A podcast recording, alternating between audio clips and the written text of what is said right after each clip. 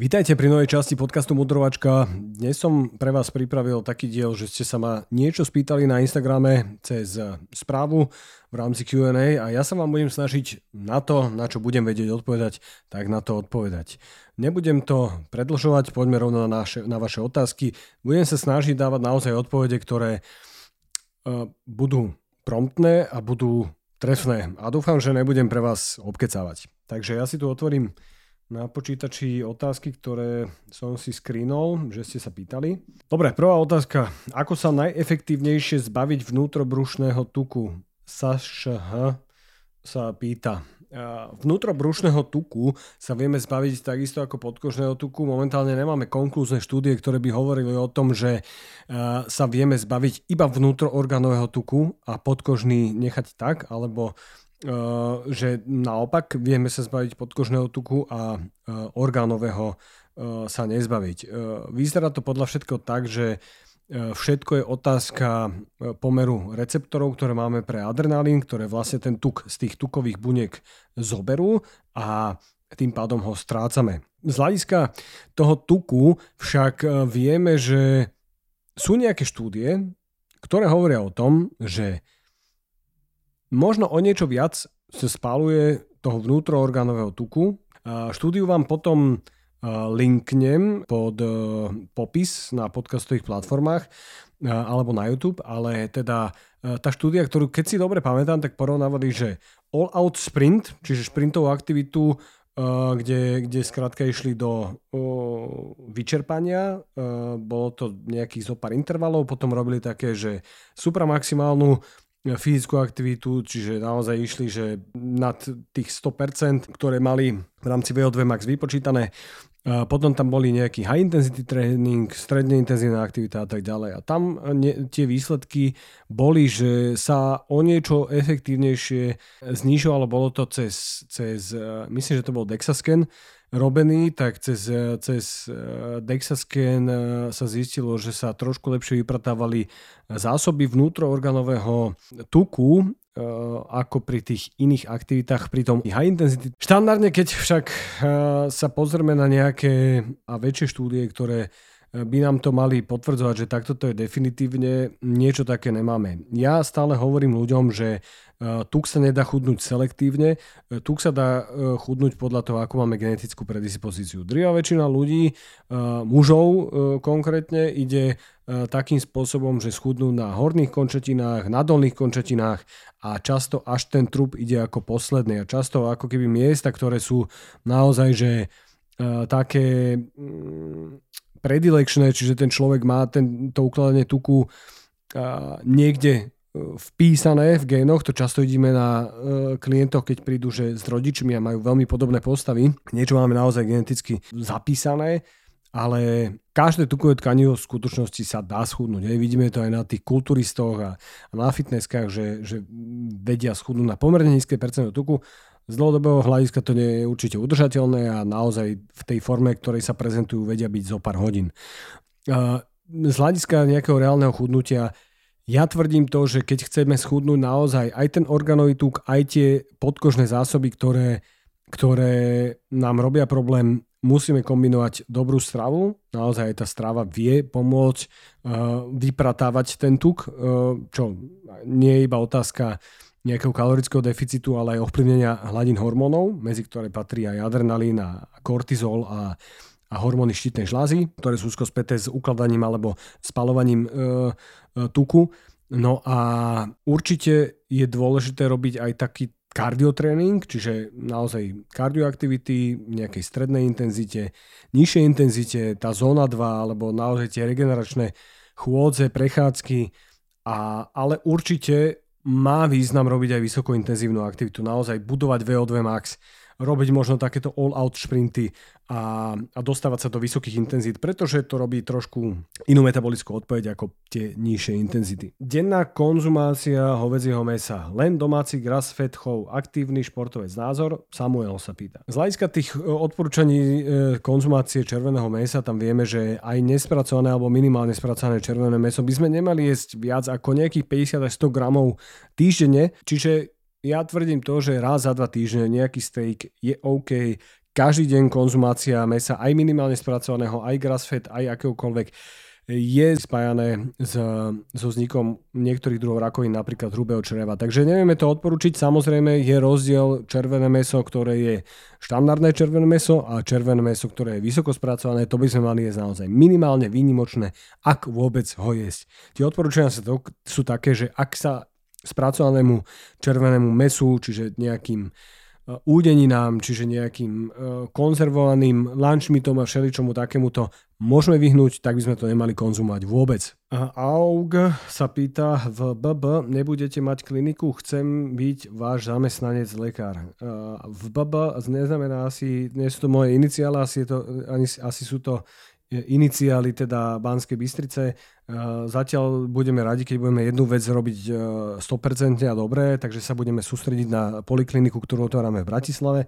A do budúcna nevylučujem, že budeme otvárať nejakú inú polikliniku. A radi by sme otvárali aj iné polikliniky, ale samozrejme chceme najprv otvoriť a rozbehnúť túto našu. Ak budeme otvoriť, utvárať podobnú polikliniku, tak sa bude venovať samozrejme preventívnej medicíne a dlhovekosti, ktorá je založená na evidence-based dôkazoch a medicíne, čiže nebude sa venovať nejakému e, šarlatánskemu anti-agingu, ale budeme sa venovať tomu, aby sme skvalitnili hlavne ľuďom život a investovali do ich zdravia aj do budúcna, čiže, čiže naozaj, aby ľudia mali kvalitný život v 80 90 Je naozaj pitie hlohového čaju tak super pre zdravie srdca, ako sa píše na internete? Matúš sa pýta. Matúš, e, z hľadiska tohto ti viem pomerne jasne odpovedať, že ak by boli také úžasné e, výsledky niečoho, tak už sa to skúma trošku inakším spôsobom, ako tie výskumy sú. Keď si pozrieš výskumy na PubMede z hľadiska čaju z hlohu, tak, tak tam väčšina štúdí, ktoré sú a pozrieš si na pamäti tie štúdie, tak sú z nejakej alternatívnej medicíny, ktoré, alebo teda zo žurnálov alternatívnej medicíny, ktoré často nie sú peer-reviewed, čiže tie zdroje nie sú absolútne silné.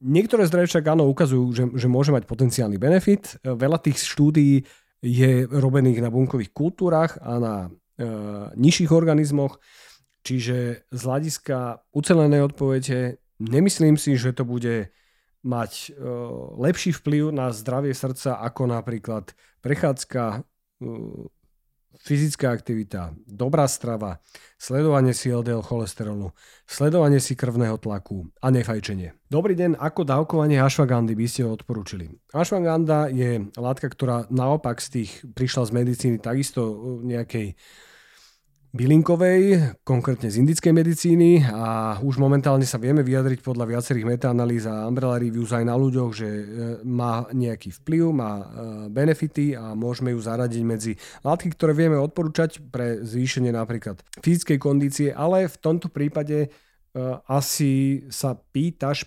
Pipo, že ako ju dávkovať z hľadiska redukcie stresu, lebo hlavne na redukciu stresu sa sa ukazuje ashwagandha ako najviac potentná.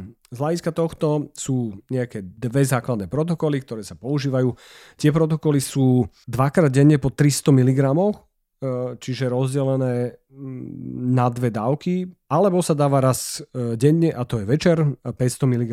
Takže to sú najčastejšie štúdie, ktoré hovoria o dávkovaní ashwagandy. Veľmi často odporúčajú ľudia, ale, ale nemáme na to nejaké mm, vierohodné dôkazy, že ashwagandha KSM 66 funguje lepšie ako nejaká iná, ale vždy pôjde o to, že tým, že je to doplnok výživy, tak uh, tam je problém v tom, že nevieme úplne osledovať tak ako pri liekoch, že koľko je tam účinnej látky, aká je čistota uh, tých, tých látok a teda. Čiže môže sa stať, že budete mať výrobcu, ktorý tam proklamuje, že tam ashwagandha, tá ashwagandha tam nemusí byť. Ďalšia otázka od Jany je, že čo by som si mala dať testovať z krvi tak, aby ma to najmenej bolelo peňažne.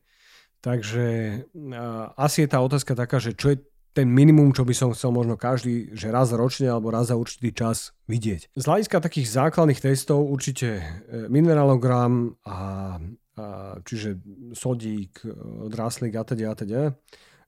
Určite krvný obraz, e, rozbor moču, kreatinkináza, e, urea, močovina, kyselina močová, e, glykemia nalačno, glikovaný hemoglobín, LDL cholesterol, triglyceridy, HDL cholesterol, apolipoproteín D, raz za život aspoň lipoproteín malé A, um, vitamín D, aspoň raz si vyskúšať po takej zimnej sezóne, že aké hladiny dosiahnete bez suplementácie alebo v rámci suplementácie, ktorú máte, že či to je optimálna suplementácia. Určite som niečo zabudol, ale toto je taký, taký základ, čo ma teraz napadá. Samozrejme, už by sme mohli potom dúmať, že hormóny a TS a FT3, FT4 a hormonálny profil a, a železo a feritín a transferín a takéto veci, ale ako keby toto je taký, taký základ, čo kebyže chcem vidieť, tak, tak eh, aspoň to, aby aby ľudia mali vyšetrené. Tí, čo sú vegáni, tak tam sú zase nejaké iné veci. A to je asi u každého. Takže, takže týmto asi by som uzavral túto otázku, čo si dať e, testovať. Spojitosť zvýšených triglyceridov s jedlom. Vraj gény a konzumácia. Píše to Pati. Je to späté s konzumáciou cukru a teda sacharidov a vysokosacharidového jedla pri e, štúdiách, kde teda je vysokosacharidová nízkotuková strava u niektorých jedincov, ktorí práve sú na to geneticky predisponovaní, ale čiže aj genetika tam hrá samozrejme rolu, sa môžu zvyšovať triglyceridy. Je pravda, že napríklad pri suplementácii omega-3 masných kyselín za určitých okolností, takisto keď má niekto také gény, že e, môžu sa mu zvyšovať triglyceridy pri suplementácii omega-3 masy kyselín. Triglyceridy sú tuky, takže áno, je pravda, že, že môžu sa zvyšovať aj pri zvyšnej konzumácii všeobecne tukov. Ak máme nadmerné, nadmernú konzumáciu tukov, tak sa mi nezvyšuje iba LDL cholesterol, môžu sa mi zvyšovať aj triglyceridy. Ale veľmi často vydávame naozaj u ľudí, ktorí sú maškrtníci na sladké, majú radi cukor, takže majú zvýšené hladiny triglyceridy. E, veľký problém môže byť vtedy fruktóza, ktorá sa práve na triglyceridy mení a môže spôsobovať metabolický metabolickú dysfunkciu, že keď ju nevieme spáliť, tak môže byť naozaj problémová. Takže áno, aj genetika tam hrá rolu a samozrejme strava. Možno skôr téma na konzultácie, ale ako pribrať s malabsorpciou. Koronová choroba je tam v Šimonko sa to pýta. Šimonko, je to asi skôr téma na konzultáciu, ale také rýchle, rýchla pomoc niekomu, kto má problém s príberaním, tak veľmi dobre sa vtedy ukazujú tolerované rôzne šejky, drinky, smutička, do ktorých vieš schovať kalórie. Čiže napríklad, nehovorím teraz konkrétne v tvojom prípade pri krónovej chorobe, lebo tie, tie zápalové poruchy e, tráviaceho traktu a, a bývajú tá odpoveď v strave býva rôzna u týchto ľudí, ale, ale všeobecne, keď majú ľudia problém pribrať, tak môžu si spraviť plnotučné mlieko, hodí si do toho arašidové maslo, nejaké ocené vločky, plnotučný tvaroch a, alebo proteín, dať si do toho dva banány a zamiešať to a má to 500 tisíc kalórií podľa toho, koľko si dáš. Naozaj to vie byť takéto kaloricky hodnotné a vieš na tom bez problémov fungovať. Má, nemá vnútromaternicové teliesko vplyv na štítnu žlázu, konkrétne hypotyreózu. Ďakujem, Žanet. Žanet, podľa mojich znalostí, nie som na to expert, takže uh, dovolím si povedať, že over si to u niekoho, ale podľa mojich znalostí takéto štúdie nemáme. Ja som ich nevidel, že by vnútromaternicové teliesko ovplyvňovalo funkciu štítnej žľazy, takže si myslím, že nie, ale ešte raz ti opakujem, nie som na to expert. Opýtaj sa mm, niekoho, kto sa v tom vyzná, ginekolog, lomeno, klinický endokrinolog. Môže sa z tuku stať cukor? Pýta sa to skúmavka. Skúmavka, pozdravujem ťa. Skúmavka je prednášajúca a, a pedagóg na Lekárskej fakulte Univerzity Komenského na, práve na Biochemickom ústave. A pýta sa to preto, lebo som sa jej túto otázku pýtal, keď sme sa skúšali biochemiu naposledy, keď sme sa stretli a e, bavili sme sa o niektorých takých, že zaujímavých otázkach, na ktoré že na prvý pohľad je to prkotina, na druhý pohľad musí vedieť človek naozaj do hĺbky biochémiu a, a dobre vedieť tú základnú biochémiu, aby na tieto otázky vedel odpovedať. Skúšali sme sa, či vieme všetky esenciálne aminokyseliny.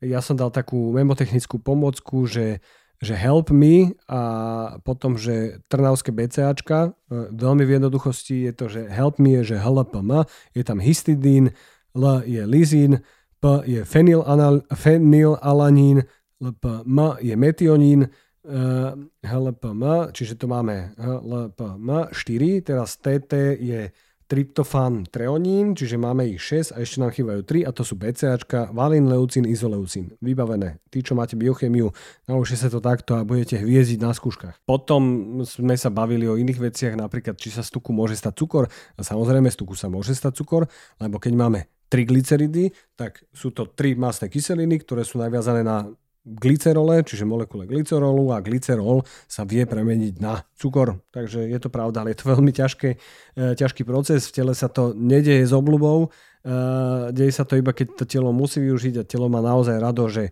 telo je naozaj veľmi, veľmi múdre a keď, e, keď označovali dokonca cukor, ktorý sa vypil, tak, tak telo spáluje práve cukor, ktorý príjmeme a nie cukor zo svojich zásob. Naozaj vie vyselektovať, že toto je cukor, ktorý som teraz dostal a to je najjednoduchšie, ja nemusím zo svojich zásob robiť, robiť procesy glukoneogenézy, glykolízy, proste použije ten cukor, ktorý sme prijali. Takže je veľmi múdre telo a naozaj z tuku nerado robí cukor a, a, a, a duplom nerobí, že z bielkovín tuky a aj z bielkovín cukre, keď nemusí. Takže Takže, ale odpoveď na to skúmavka je samozrejme tá, že z tuku sa môže stať cukor. Spermidín a jeho pozitívne účinky v jedle nie je suplement. Myslíš, že na tom niečo bude? Výživa v maličku sa pýta. Áno, vieme, že spermidín je niečo, čo sa nachádza v mužskom ejakuláte a v jedle sa nachádza spermidín v celozrných potravinách, v vyzretých syroch, v hríboch, v strukovinách, v kukurici, všeli kde. Sú nejaké že prvotné štúdie, kde sa ukazuje, že, že môže mať nejaký vplyv na dlhovekosť a, a teda, že e, metabolizmus kosti, na fertilitu, na glukozový metabolizmus, na metabolizmus tuku a spalovania tuku, na srdcovcievný aparát, na neuroprotekciu. A vieme, že sa nachádza v množstve potravín, ktoré sú v mediteránskej strave a tým pádom sa začali také špekulácie niekde po internete šíriť, že či to nebude tá kľúčová látka, ktorá e, v tej mediteránskej strave robí také benefity na všetko. E, ja si dovolím povedať teraz názor, že zjem naozaj kefu, keď zistíme jednu látku, ktorá stojí za vplyvom mediteránskej stravy. Naozaj tam máme omega-3 masné kyseliny, tam máme vlákninu, tam máme fitochemikálie, polyfenoly. To sú že prvých pár vecí, čo ma napadá nespracované potraviny, plné vitamínov, minerálov, že neverím, že existuje iná látka. Aj za 50 rokov si dovolím povedať, že budeme vedieť, že tam funguje najmä ten komplex, že tam máme stovky, možno tisíce týchto látok, ktoré dokopy robia oveľa viac ako v jednej forme, napríklad nejakom suplemente, ale že naozaj, že v tých potravinách je ich viacero a dokopy je to niečo, e, niečo čo sa znásobí z hľadiska vplyvu na zdravie. Takže tu si dovolím povedať, že e, OK, že ukazujú sa nejaké pozitívne vplyvy, ale nebude to otázka nejakej, nejakého spermidínu, že prečo budeme zdraví a väčšine živí. No a posledná vaša otázka, ja som to dal veľmi rýchlo, asi hodinku a pol dozadu na Instagram, takže ste sa nesihli asi všetci ostatní opýtať. Tí ostatní, čo sa pýtate, posnažím sa vám odpovedať priamo do Instagramu môjho. Posledná otázka je, a tie sa týka suplementov, všetci majú radi suplementy, a že aké je minimum suplementov, ktoré odporúčam každému a plošne. Veľmi ťažká otázka, tiež sa snažíme suplementy v centre výživy nastavať individuálne a snažíme sa neísť polypragmáziou, ale ísť naozaj s tým, že, že menej je viac.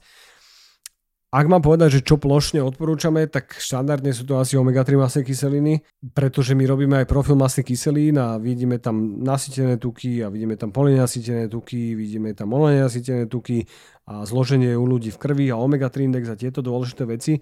A ten omega-3 index, my na Slovensku sme na tom pekne biedne moja kamoška Silvia Horecká, čo má terapia jedlom, tá robí ešte oveľa viac týchto profilov masy kyselín má za sebou. Tiež má škandalozne hladiny omega-3 indexu, ktorý je rizikový faktor v skutočnosti, že naozaj v tých, tých kohortných veľkých štúdiách, v Framingenskej štúdii sa ukazuje, že nefajčiari, ktorí mali 4 a menej omega-3 index, uh, umierali v, myslím, že to bola 10-ročná úmrtnosť na all cause mortality, čiže na, na všeobecnú úmrtnosť, ako fajčeri, ktorí mali 8 a vyšší. Čiže my sa snažíme ten omega-3 index dosiahnuť aspoň na 6, 8, možno aj viac u ľudí. Delfíny majú myslím okolo 20. Omega-3 index mávajú ľudia nízky, pri suplementácii omega-3 masných kyselín sa im zlepšuje profil masných kyselín, takže to už odporúčame viac menej plošne, ale na to, aby sme zachytili jednak sú tam rôzne genetické vplyvy uh, u ľudí, z hľadiska e, enzymov, ktoré premienajú omega-3 masné kyseliny z rastlinnej formy alebo z tej esenciálnej formy, lebo s tukom máme len dva esenciálne. Máme omega-3 masnú kyselinu, kyselinu alfa-linolénovú, máme omega-6 masnú kyselinu, kyselinu linolovú. E, tu omega-6 máme prakticky všade v strave, že dostávame ju zadarmo, omega-3 musíme hľadať, je to lanové semienka, čia semienka, konopné semienka, rôzne oleje, z tohto repkový olej a teda. A naozaj, že veľa ľudí má, má zlú enzymatickú výbavu, zlú genetickú výbavu. Tam sú enzymy, ktoré sa volajú že desaturázy a elongázy, ktoré menia na, na živočíšne tieto omega-3 masné kyseliny, ktoré sú najdôležitejšie, hlavne kyselina dokozahexénová, kyselina eikozapenténová. Tá kyselina dokozahexénová je dôležitá hlavne pre mozog, eikozapenténová najmä pre srdce, ale sú dôležité obidve pre, aj pre mozog, aj pre srdce, aj všeobecne pre telo. No a, v jednoduchosti e, odporúčame omega-3 masné kyseliny už prakticky plošne. A čo sa týka ďalšieho plošného, tak tam odporúčame vitamín D ľuďom, e, často v kombinácii D3 plus K2, existujú aj kvapky, ja preferujem tie. Čiže D3 plus K2 a takisto ideme často, najčastejšie podľa krvných testov, ja mám rád exaktné veci, ja mám rád vedu, ja mám rád e, hodnoty dáta, takže ja idem veľmi často podľa dát a, a podľa toho robíme aj suplementáciu. Mm, množstvo ľudí a to už nie sú plošné odporúčania. Takže plošne asi tieto dve typy suplementov a ešte kreatín. Veľmi často odporúčame kreatín, proteínový prášok, ktorého sa ľudia boja, lebo je to niečo umelé. Je to proste sušená srvátka a má množstvo štúdií, ktoré ukazujú, aký môže mať benefit na, na telo, na budovanie svalov a svaly sú extrémne dôležité pre, pre kvalitu dlhovekosť. Takže asi tieto štyri by som pomenul. Možno potom do toho ešte zaradíme také, že máme veľa gastrointestinálnych problémov, ťažkostí, tam sú také e, špecifika pri, pri týchto tráviacich ťažkostiach. Potom, e, keď riešime, e, keď sú disbalancie hormonálne, keď, keď sa rieši fertilita, tam sú zase iné doplnky výživy, že myoinozitol, tam je L-karnitín, tam sú rôzne bylinky u mužov, tonkadali a fadogia agrestis, tam je ashwagandha pri redukcii stresu, a niekedy keď sú problémy so spánkom, tak eh, tam riešime magnézium, mm, treonát alebo bisglicinát, alebo potom apigenín a niekedy GABA, niekedy melatonín, akože naozaj záleží podľa toho, že aké sú okolnosti. Všetko sa snažíme čo najmenej, či čo najkračšie. Ale ako keby tie základné by sme mohli uzavrieť, už by som sa vám rozkecal o doplnkoch výživy. Najdôležitejšie a také, čo plošne často odporúčame sú omega-3 masné kyseliny, vitamín D, proteín a, a e, kreatín. Keď si myslíte, že dokážete budovať svaly bez proteínu, je to pravda. Veľa ľudí vie budovať svaly bez proteínu, ale aj bez kreatínu. E, ale kreatín má, to je ten najviac študovaný doplnok výživy, takže keď sa za niečo môžeme zaručiť a ľudia sú zdraví, tak je to naozaj kreatín. Takže omega-3 masné kyseliny, vitamín D, kreatín. To je naša trojka. Na záver, ďakujem, že ste pozerali alebo počúvali. Bol to teraz opäť špeciálny diel a my sa na budúce vidíme na rozhovore. Majte sa. To podcast má iba informačný charakter. Informácie z tohto podcastu neslúžia ako diagnostika a terapia vášho zdravotného stavu. Využitie informácií a hlavne nesprávnym spôsobom je na divákov a poslucháčov vlastné riziko. Počúvanie podcastov nesupluje návštevu vášho lekára.